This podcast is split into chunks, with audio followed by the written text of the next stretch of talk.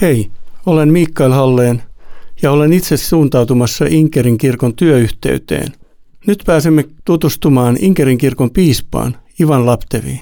Milloin olette syntyneet ja missä asutte nyt?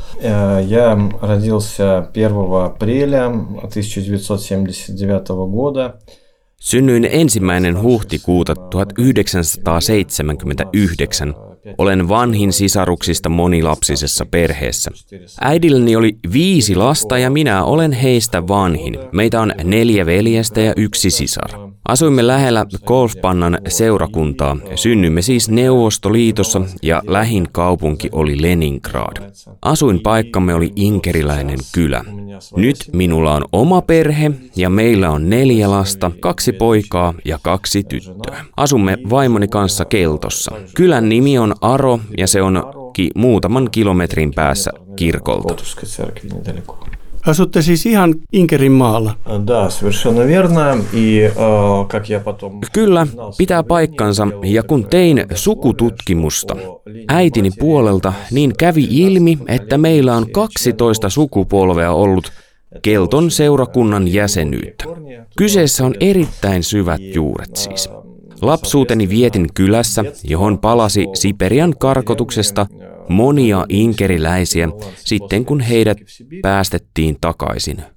Kylän asukkaat, äitini ja hänen vanhempansa olivat sen kylän inkeriläisiä kanta-asukkaita.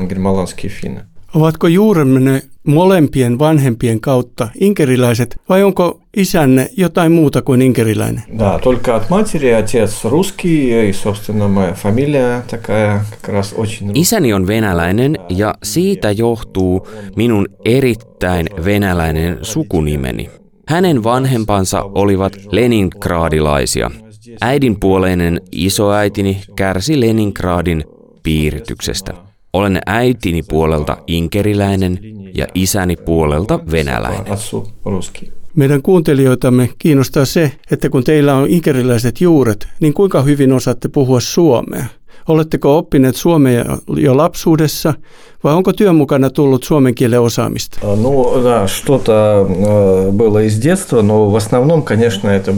Lapsuudesta sain muutaman sanan ja suomen kieli on ollut minulle sellainen pyhä kieli. Sitä käyttivät vain isoäidit ja se olikin vanhemman sukupolven kanssakäymisen kieli, siellä missä minä kasvoin. Me puhuimme kotona koko ajan pelkästään venäjää.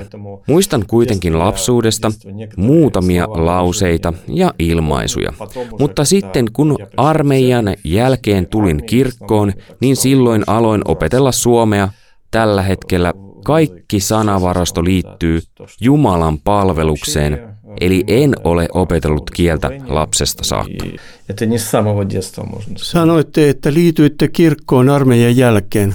Olitteko silloin pelkästään kirkon rivijäsen vai oliko teillä jo silloin joku palvelutehtävä?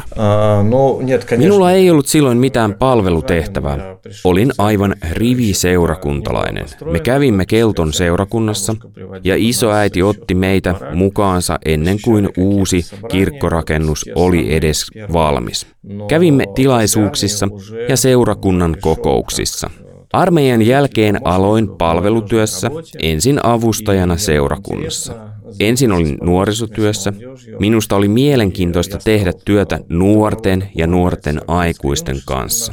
Ilmoittauduin vapaaehtoiseksi tekemään työtä lasten ja nuorten komitean alaisuuteen. Palvelin myös yleisesti Kelton seurakuntaa. Ymmärsin, että kirkko ei voi maksaa monille palkkaa. Kun teitte palvelutyötä lasten ja nuorten kanssa, oliko teillä joku niin sanotusti maallinen palkkatyö? Totta kai. En saanut heti nimitystä seurakuntaan ja olin maallisessa ammatissani melko kauan. Kaikki oli vapaaehtoispohjalta, eli vapaa-aikana ja viikonloppuisin. Teimme erilaisia retkiä, kävimme Uralilla ja vierailimme muissa seurakunnissa. Tämä oli sellainen vapaaehtoinen palvelutyö. Mikä oli teidän ammattinne sinä aikana? Kasvoin 90-luvulla, jolloin oli hyvin mielenkiintoinen aikakausi. Kasvoin monilapsisessa perheessä, niin minulle sinä aikana oli paljon erilaisia töitä. Olen tehnyt erilaisia töitä 12-vuotiaasta asti. Aloitin rakennustyömaalla apupoikana ja kehityin siinä ihan ammattitaitoiseksi rakennustyöläiseksi. Tein myös työtä eri kaupoissa myyjänä ja samoin olin vartijana ja paljon muuta samankaltaista. Tein paljon pieniä pätkätöitä, mutta ennen kuin tulin seurakuntaan töihin, olin töissä Pietarin satamassa. Huolehdin siellä sataman eri laitteiden teknisestä kunnossapidosta. Työ oli kiinnostava ja siellä oli hyvä palkka. Ja periaatteessa tulimme hyvin toimeen. Palkkaa maksettiin tarpeeksi. Niin kuin ymmärsin, teillä oli jo urakin lähtenyt kehittymään eteenpäin. Miksi jätitte tämän työpaikan? No, такой, конечно, интересный момент. В принципе, en ollut suunnitellut jättäväni tätä työpaikkaa, mutta Herra johti sillä tavalla, että kun seurakuntapastorimme muutti Suomeen ja siihen aikaan minulla oli jo kirkossa katakeetan palvelutehtävä Kelton seurakunnassa ja vedin siihen aikaan rippikoulutyötä. Kirkolta tuli kutsu tähän työhön ja alussa tein tätä työtä vapaaehtoispohjalta. Olin palkkatyössä työpaikallani ja tein kirkollista työtä, mutta loppujen lopuksi tulin valinnan eteen. Piti jättää toinen näistä töistä, koska seurakunta oli iso ja oli paljon tehtävää.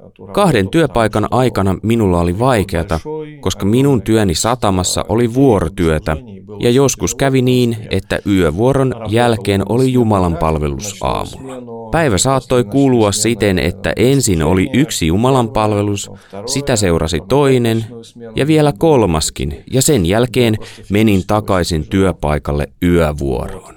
Se alkoi käydä fyysisesti raskaaksi. Ja kun sain tämän kutsun, aloin puhua seurakuntalaisten kanssa. Ratkaiseva hetki oli, kun eräs henkilö, joka oli ollut minun elämässäni hengellinen auktoriteetti, sellainen uskon veli Keltosta, joka oli hyvin uskollinen Herran palvelija. Kerroin hänelle, että koen, että minulla on kutsu hengelliseen työhön.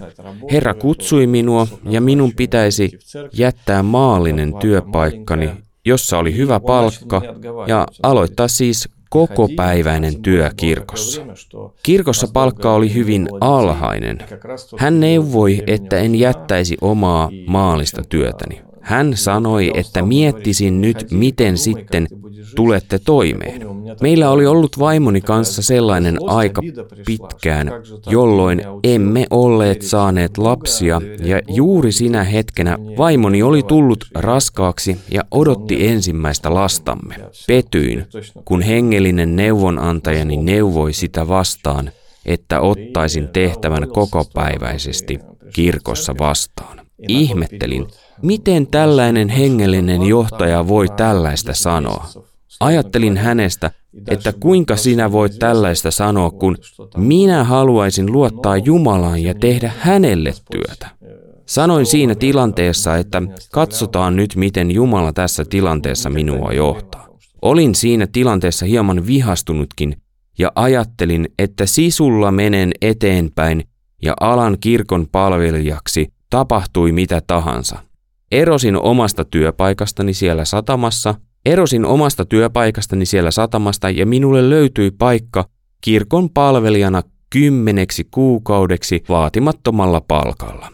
Ja siitä eteenpäin oli ainoastaan epäselvä tulevaisuuden näkymä. Mutta siitä hetkestä lähtien Herra ei koskaan jättänyt meitä. En ole katunut päätöstäni koskaan. Teille syntyi esikoisena poika. Miten perhe siitä kehittyi eteenpäin? Да, сын родился Павел, вот потом второй сын Петр. Ensin syntyi Pavel ja sen jälkeen Piotr. Ja sitten syntyivät tyttäret Susanna ja Stefania. Muutimme Kolppanan kylään ja siellä saimme asua seurakunnan talossa aivan kirkon vieressä. Alkoi hyvin intensiivisen työn kausi seurakunnassa ja sen lisäksi sain kutsun olla lähetystyön osaston johtajana. Aloin matkustella eri puolille Venäjää eri seurakuntiin. Siihen aikaan suunnittelimme, kuinka saada nuorison mukaan seurakuntatyöhön. Kokosimme nuorten ryhmiä ja vierailimme eri seurakunnissa näiden ryhmien kanssa. Kävimme nimenomaan sellaisissa seurakunnissa, jossa ei ollut omaa pastoria. Järjestimme siellä erilaisia tilaisuuksia. Kaiken tämän lisäksi aloitin teologian kandidaatin tutkinnon suorittamisen meidän teologisessa seminaarissa. Tämä tarkoitti sitä, että aika oli hyvin raskas. Päivällä istuttiin pulpetin takana ja illalla järjestin tilaisuuksia seurakunnassa. Aamuisinkin järjestin seurakunnassa tilaisuuksia. Joskus kävi niin, että ehdin kauppaan vasta kolmen aikaan aamuyöstä ja nukuin kauppareissun jälkeen Sakastissa. Aamulla jatkettiin seminaarissa, eli elettiin aika intensiivistä elämää. Oli siunaus, että talo oli aivan seurakunnan vieressä ja perhe siellä ihan lähellä, ja sen takia koko ajan vallitsi tietty harmonia. Благо, что дом рядом, семья рядом с приходом, и все это очень так все это было очень гармонично. Ymmärsin, että elämänne oli aika moista. Jäikö teille aikaa perheelle tämän intensiivisen ajan aikana? Ну, конечно, время это такая очень интересная вещь, вот, и его никогда нет, а с другой стороны... Aika käsitteenä on kovin mielenkiintoinen. Toisaalta aikaa ei ole, toisaalta sitä aina on. Kysymys on vain siitä, miten me järjestämme ajan käyttömme. Voidaan ajatella antavansa kolme tuntia perheelle ja samanaikaisesti istua se koko aika melkein kokonaan puhelimessa. Tai sitten voi tehdä sen, että sulkee puhelimen ja lähtee muutamaksi tunniksi koko porukalla retkelle jonnekin tai järjestää joku tilanne omalle perheelle. Totta kai aikaa oli todella vähän. Olen todella kiitollinen Jumalalle omasta aviopuolisostani. Hän teki todellisen urotyön. Jumala teki sellaisen ihmeen, että löysimme yhteistä aikaa ja vietin aikaa lasten ja aviopuolisoni kanssa. Olen tästä Jumalan ihmeestä kovin kiitollinen.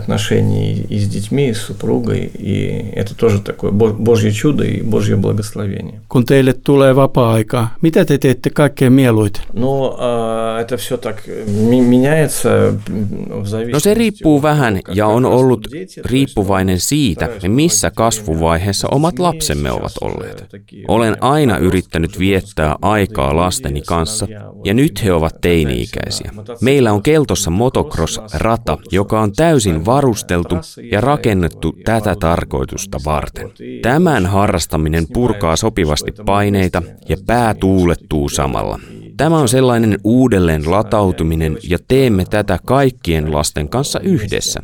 Omaa fyysistä kuntoani pidän yllä sillä tavalla, että käyn pelaamassa tennistä kerran viikossa ja me pelaamme siellä toisia pastoreita vastaan. No kuka voittaa nämä tennisottelut?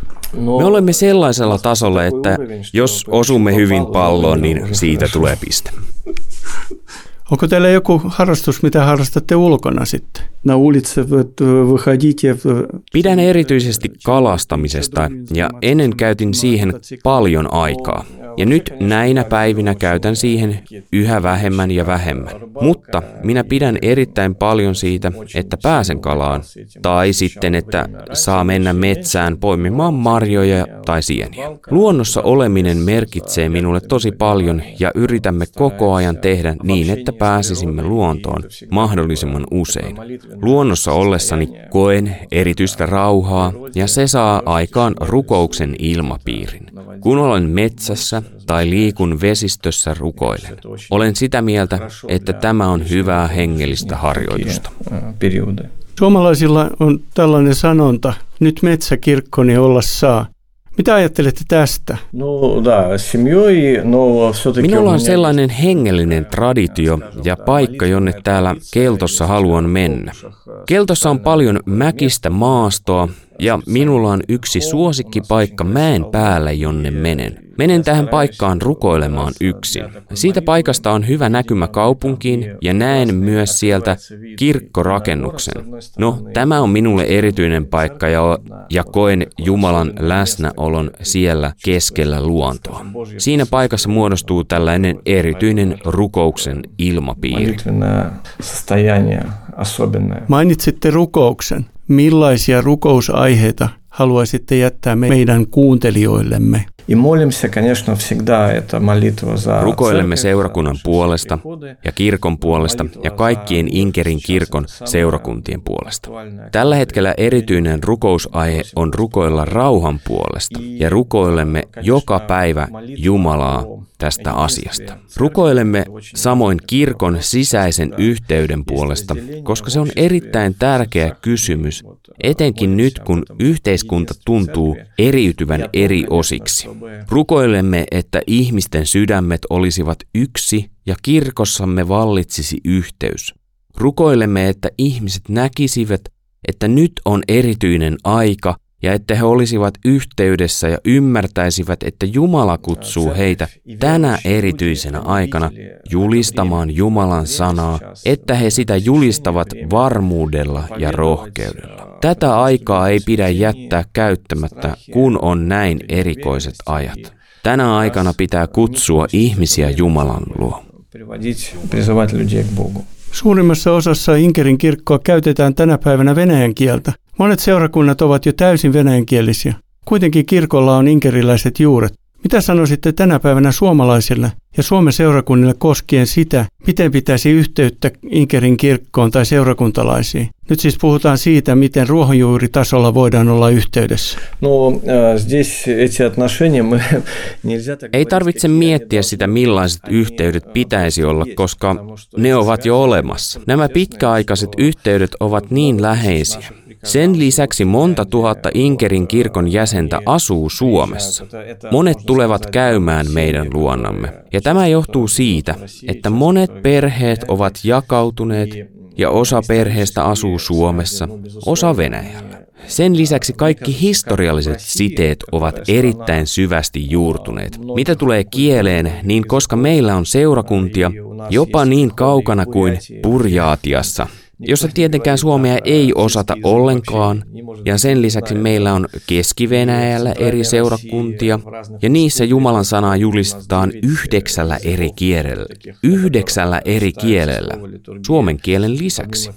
Ja Suomessakin tällä hetkellä, kun maahan saapuu maahanmuuttajia, niin kaikkein tärkein on yhteys Kristuksessa, ja se onkin kaikkein tärkeintä. Ja kun tämä on olemassa, niin kaikki muu järjestyy. Kaikki tällainen erimielisyys katoaa, kun me muistamme, että meidän kansallisuutemme on olla taivaan kansalaisia. Eli silloin me olemme kaikki saman paikan kansalaisia. Leningradin läänin kuvernööri neuvoi vähän aikaa sitten omilleen, että ei pidä jättää ystävyyssuhteita, koska niitä tarvitaan vielä jonkun ajan kuluttua uudestaan. Suomalaiset jatkavat ystävyysseurakuntatoimintaa. Miten neuvoisitte solmimaan uusia suhteita erityisesti tässä tilanteessa, missä olemme tänään? No, Uskomme, että juuri tänä aikana kaikki ystävyyssuhteet ovat erittäin tärkeitä.